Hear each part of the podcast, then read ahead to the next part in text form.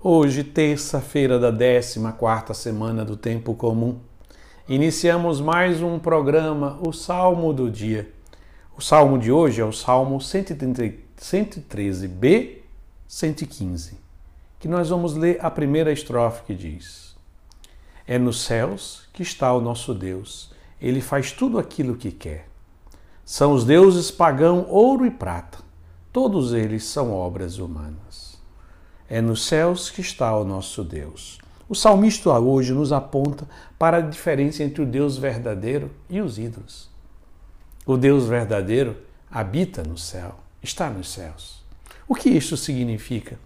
É isso que o próprio Jesus vai nos ensinar quando vai ensinar a oração do Pai Nosso. Pai nosso que estás nos céus. O que isso significa?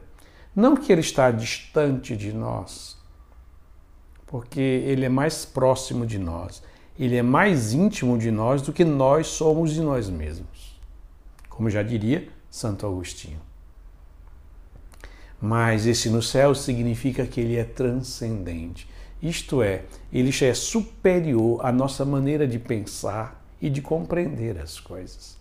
Ele não cabe na nossa cabeça. Podemos até dizer que um Deus que cabe na nossa cabeça deixou de ser Deus. É um ídolo. Por isso que quando nos relacionamos com Deus, nós nos relacionamos a partir da fé, da confiança. Porque não é a partir da nossa compreensão, porque ela é limitada. Ela não consegue ter uma, uma apreciação correta de Deus. Por isso que só pela fé. A fé revelada que nos faz compreender este Deus que nos transcende, que está acima de nós.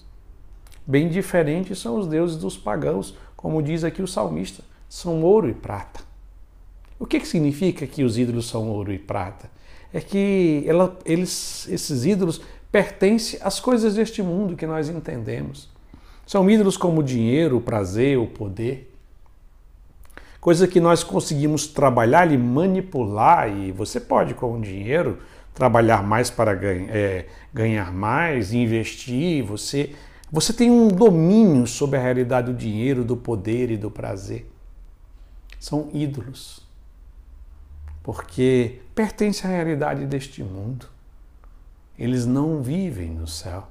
Essa é a diferença do Deus verdadeiro, aquele que, quando nós adoramos, encontramos a felicidade, e dos ídolos, que são ouro e prata, que, quando colocamos eles como centro de nossa vida, a nossa vida fica vazia e infeliz. Que no dia de hoje renovemos a nossa decisão de adorar a Deus que habita nos céus. E assim nós concluímos o nosso programa rezando mais uma vez a primeira estrofe do Salmo 113b, 115, que diz: É nos céus que está o nosso Deus. Ele faz tudo aquilo que quer. São os deuses pagão, ouro e prata. Todos eles são obras humanas.